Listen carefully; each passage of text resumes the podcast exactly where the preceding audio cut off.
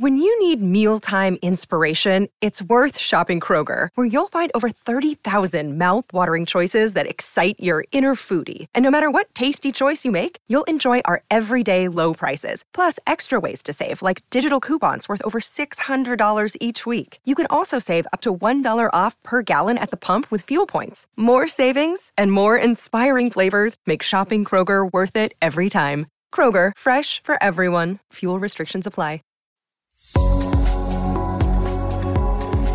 The Tea Biz podcast delivers tea news that you need to know. A recap of the week's major headlines with commentary and cultural trends hosted by Dan Bolton. It is the voice of origin for tea professionals and enthusiasts worldwide. Think of us as a digital caravan of storytellers, bringing authentic, authoritative, and exclusive stories to you weekly from the tea lands.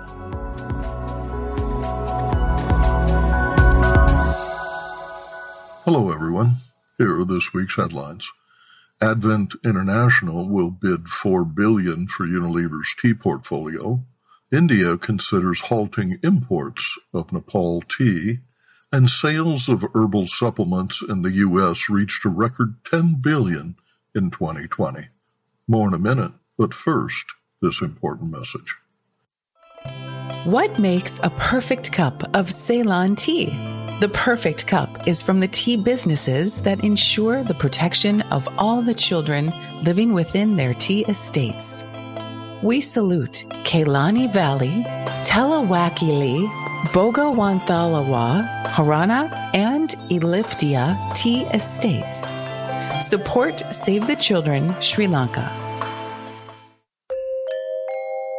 Advent International and the Singapore Government Investment Corporation (GIC) will bid 4 billion in a joint offer for Unilever's tea portfolio, according to a report by Sky News. The Advent GIC consortium is competing with at least six other large private equity firms that hope to acquire fabled tea brands such as Lipton Yellow Label, PG Tips, Lipton Iced Tea, Australia-based T2, Tazo, Pukka Herbs, and several other regional brands. Unilever will retain its most profitable tea holdings in India and Indonesia, as well as the Lipton PepsiCo partnership in the U.S. Bloomberg estimates Unilever's entire tea business to be worth $5.7 billion. Other bidders expected to meet next week's deadline are the Dobby Investment Authority, KKR, and Clayton, Dubilier, and Rice. Business Insight. In a July earnings call, Unilever CEO Alan Jope said, quote, The balance of Unilever's tea brands and geographies and all of our tea estates have a very exciting future. But this potential can be best achieved, we believe, as a separate entity. End quote. The divestiture is expected to conclude by the end of the year. The Terai Indian Planters Association, TIPA, and the Darjeeling Tea Association, DTA, are seeking a blanket ban on the import of Nepal tea.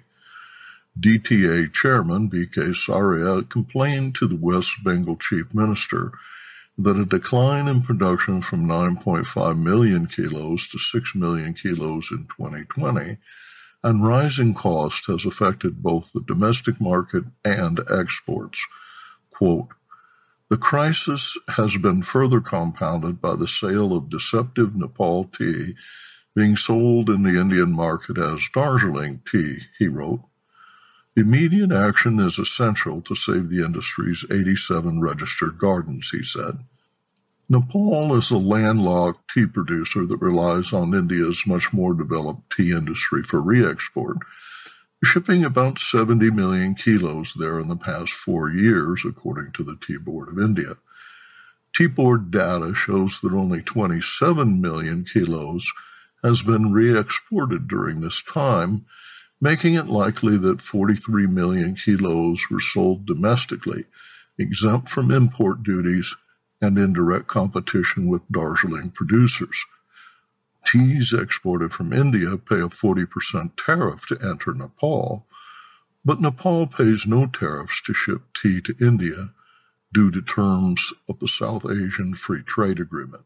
Quote, Nepal tea is sold at a much cheaper rate than the Darjeeling Kappa as its cost of production is very low owing to rampant use of child labor and gross violation of labor laws, according to DTA.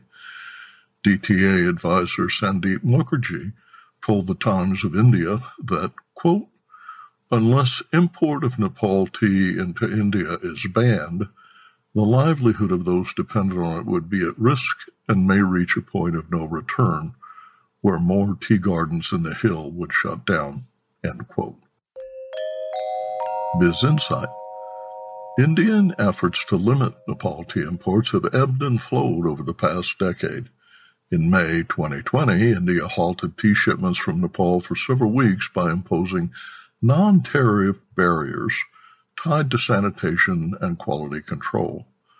India growers complain that bulk tea shipments do not require a label of origin, FSSAI food safety compliance, or rigorous customs checks Price induces tea brands such as Tata Consumer Products and bulk exporters to rely on Nepal to supply India's domestic blenders, but do not purchase direct. Sales of herbal supplements in the U.S. grew at 17% in 2020, exceeding $10 billion in sales for the first time. The total excludes brewed teas but includes green tea powders marketed as supplements. The 2020 Herb Market Report, released annually by the American Botanical Council using transaction data from SPINS, reveals sales in the mass market channel grew by 25% to 2.1 billion in 2020. Direct sales, including online, grew 24%, about twice the rate reported in 2019. Sales in traditional natural and health food stores grew 1.6% to 2.95 billion. Elderberry, known for its immune boosting properties, was the top seller along with apple cider vinegar and ashwagandha. Sales of elderberry grew by 150% to 275 million in mass market and 54 million in the natural food channel. CBD sales plummeted 37% to 57 million in the natural channel and declined 30% in mainstream outlets during the first year of the pandemic, the first decline in sales since 2017. Sales of dry and bottled green tea soared in mainstream outlets last year, but sales of green tea supplements declined 7.9% in 2020 falling to $31 million and 13th rank among the top selling herbal supplements, according to Spins. Business Insight U.S. consumers spent more than ever on herbal dietary supplements for immune health and stress relief in 2020, according to the report. Quote, during a year in which much was out of control, many consumers seemed to take control of their own health and prioritize self care with herbal and fungi based dietary supplements. As the pandemic stretches into its 20th month, it remains to be seen whether these trends and record breaking sales will continue in 2021. End quote. Download the full report free at tea-biz.com 2020 Herbal Market Report. Aravinda Anantharaman in Bengaluru reports on India's tea auction prices. India Tea Price Report for the week ending 11 September 2021. During the week under review, there have been more circulars following the Commerce Ministry's announcement on amendments to the Tea Act of 1953.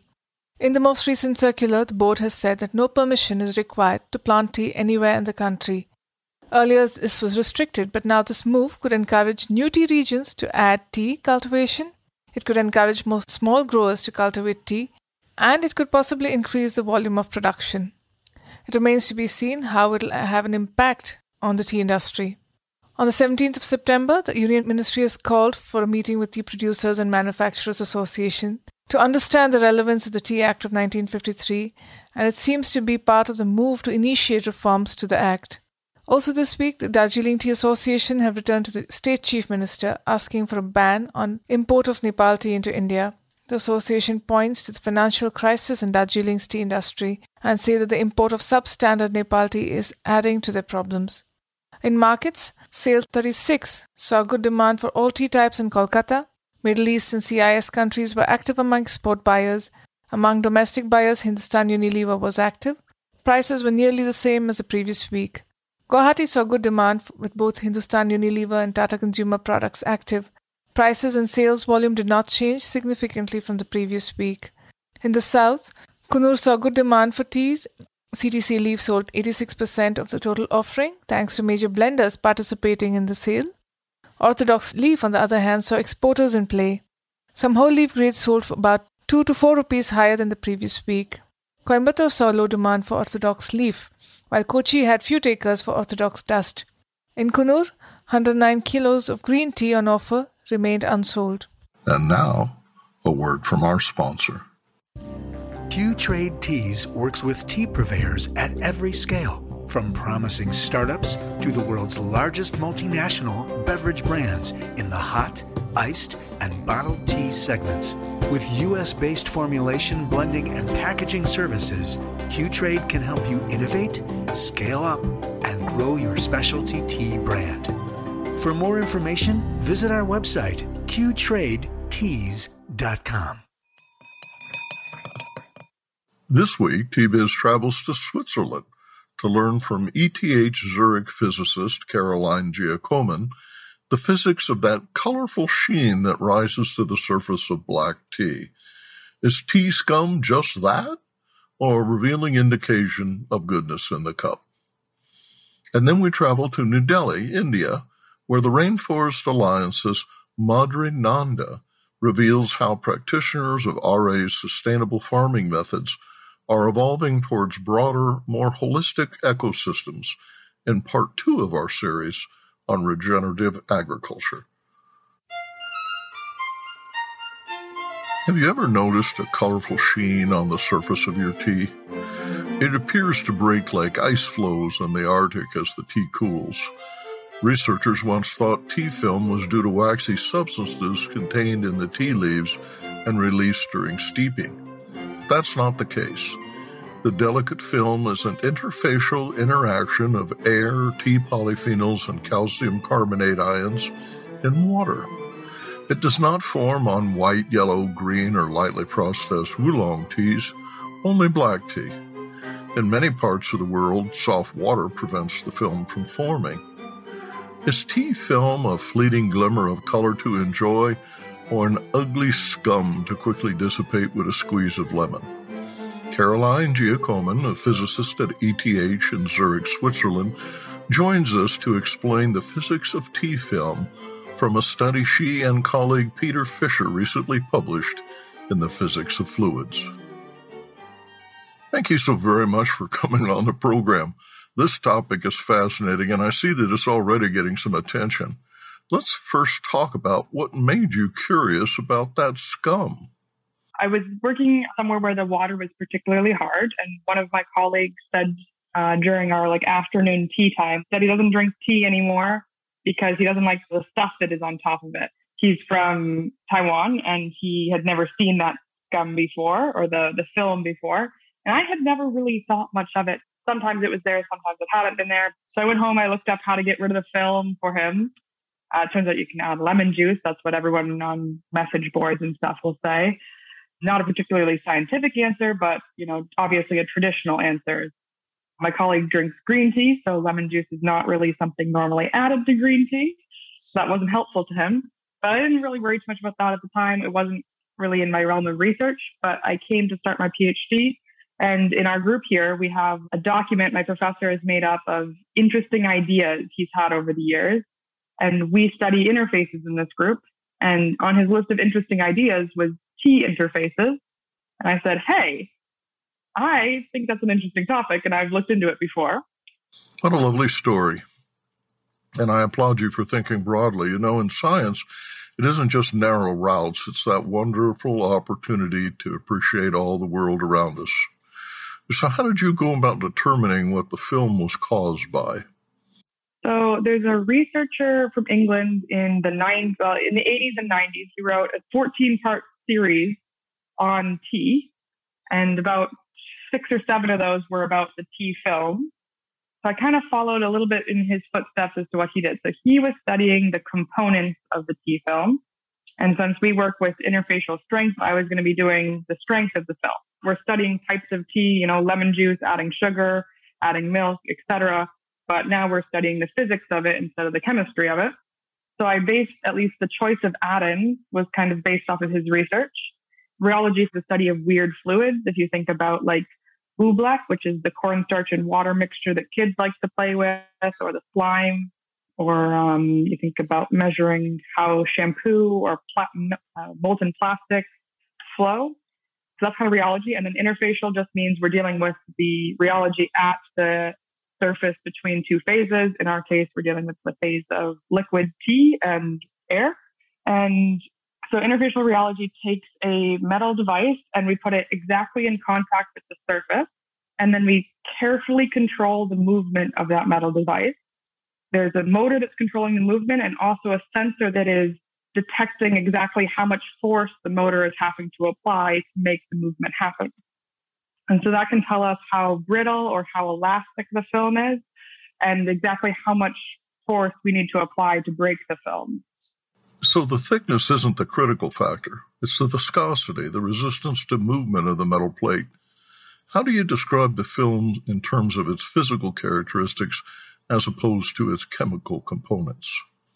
In our field, we use the phrase moduli, which can be the elastic and the loss or viscous moduli. So the elastic moduli determines the elasticity of it. How, you know, if you move the film a tiny bit, can it can it reform itself back into its original position?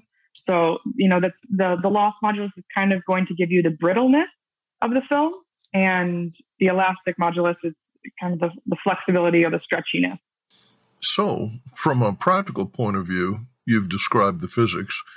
The chemistry was previously described as tea polyphenols bonding with calcium carbonate ions at the surface to create a colorful sheen. If I'm making a cup of tea, should I be anti scum? Should I dissolve the scum to get rid of it? Or should I appreciate it for what it is and not worry? Is tea scum an indication that I need to do something with my water? Based on your research, what practical guidelines do you suggest on how to make better tea or to better enjoy tea? Tea, it depends on what you view as best for tea. Do you the film especially when you don't add milk, the film is quite beautiful. I'm a scientist describing tea scum as beautiful, but the uh, when you add milk, the tea film is quite often not particularly visually pleasing, and it kind of looks gross. Those two films are actually made of very different components, which is why in my research we weren't able to measure the resistance of the milk film because there's too much oil and fat in it for it to be measured by our device. It caused too much slipping, essentially. So those two films are different. So in if you're making tea where you would like to have milk in it, I would suggest you make that tea with water that's gone either through a filter or if you're living in a place where the water isn't particularly hard anyways, then it, it shouldn't really matter too much. You're not going to have much of a film anyways. Now that I know what it's what it is, I like to see it. If you really don't like the film, make, you know, black tea with lemon and you won't be able to see it then. There will still be technically a physically strengthened film there, but you won't be able to see it. So that's all that really matters at that point. It doesn't have much of an effect on the flavor.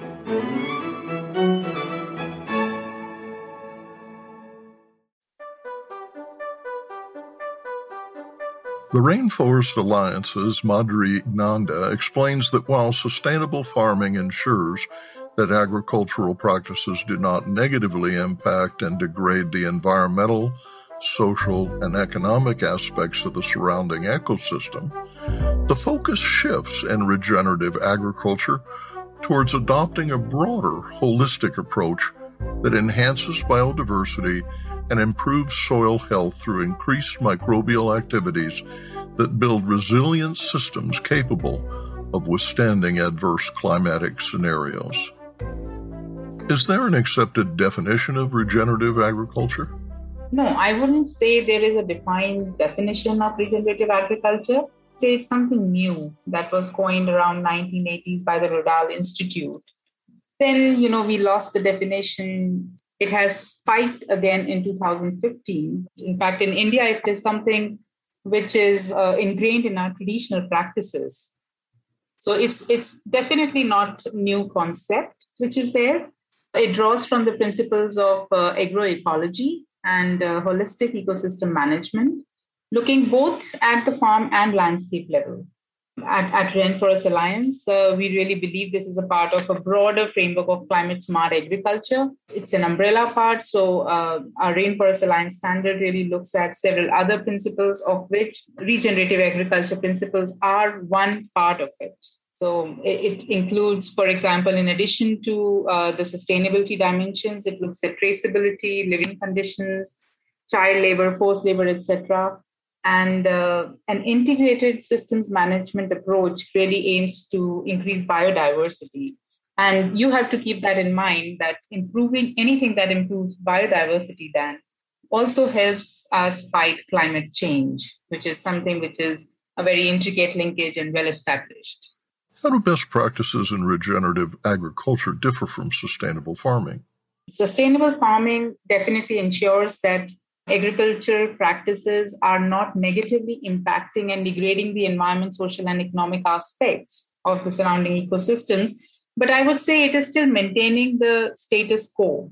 So, wherever you are doing, you are not further depleting when we talk of regenerative agriculture, Dan, I would think it is more of a natural progression where you start regenerating your ecosystem, where you try and see how you can increase, for example, microbial activities and build resilient systems that can withstand the adverse climatic scenarios which we are facing uh, currently a lot of times. Regenerative is a more holistic approach and uh, sustainable farming is something which is uh, still at you know at the status quo maintaining so it, it's still good but the way forward should be looking at the regenerative agriculture aspects our standard actually incorporates many of the principles of regenerative agriculture such as soil health management integrated pest management where there's a lot of focus on biodiversity conservation agroforestry and looking at the you know, in, its entirety, the climate smart practices. What are the most pressing challenges facing the tea industry? RA has been working in the tea industry for a very long time. Uh, what we see currently, specifically in India, in fact, also globally, we see the tea industry is facing significant challenges. Climate change, again, which is directly impacting tea production. They are facing increased pest infestations, which are leading to significant crop loss. You know, you see that there is, in addition to that, supply chain di- disruptions, which are for the last two years affecting, uh, being affected due to pandemic. There is absenteeism on the farms. There's shortage of labor, increased cost of production. Unfavorable market conditions also are leading to, you know, you know, challenges in their profit scenario. So their profit loss uh, uh, sheets balances are really difficult to, for them to maintain. And when on top of it, you ask them for sustainable practices, now that's a difficult challenge because there's a cost of sustainability, which is really difficult to maintain when your entire business is going down because of the prevailing climate and the surrounding environment situations and the uh, operational issues on ground. The key players in the tea industry are already moving towards finding solutions to handle these challenges. They are diversifying and they are looking at moving away from uh, monoculture to see how they can improve their own revenues, whether uh, it is spices. For example, we see a lot of turmeric being grown in those areas. In, if, if, if we go back and look at Assam, so those diversifications are happening within the tea industry so that they can also diversify their income sources. So that's a natural progression which we see as happening. Uh, they have already innovated, and uh, intensive farming is now moving towards diverse intercropping. I would say the need for shade trees due to the increasing climate conditions then that they feel is which is an agroforestry model quite common in the tea industry, is also bringing a shift towards diverse and moving away from monoculture practices. And that's really improving the soil health uh, in the long run. Adopting our certification program then brings these regenerative agriculture practices for building resilient farming systems in today's world of changing climate.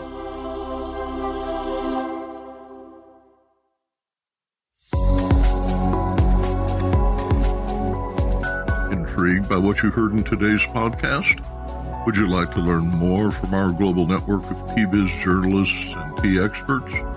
Contact them directly through Subtext, a private message-based platform. Avoid the chaos of social media and start a conversation that matters. Subtext message-based platform lets you privately ask meaningful questions of the tea experts, academics, and tea-biz journalists reporting from the tea lands. You see their responses via SMS texts, which are sent direct to your phone. Visit our website and subscribe to Subtext to instantly connect with the most connected people in tea. Remember to visit the Tea-Biz website for more comprehensive coverage. That's www.t-bizbiz.com. Thanks for listening. Farewell till next week.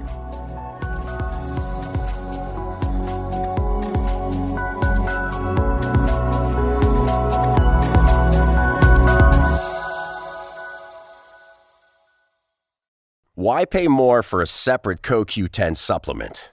Enjoy twice the benefits with SuperBeets Heart Chews Advanced from the number one doctor, pharmacist, and cardiologist recommended beet brand for heart health support. The new SuperBeets Heart Chews Advanced by HumanN is now infused with CoQ10. That's essentially like getting CoQ10 for free. Our powerful blend of beetroot, grapeseed extract, and CoQ10 ingredients support nitric oxide production healthy blood pressure, healthy CoQ10 levels, and heart healthy energy with two tasty chews a day. Plus, SuperBeets Heart Chews Advance are plant based, so you get heart healthy energy without stimulants. For a limited time, get a free 30 day supply of SuperBeets Heart Chews on all bundles and 15% off your first order by going to radiobeets.com and using promo code DEAL. That's radio, B E E T S dot com, code DEAL.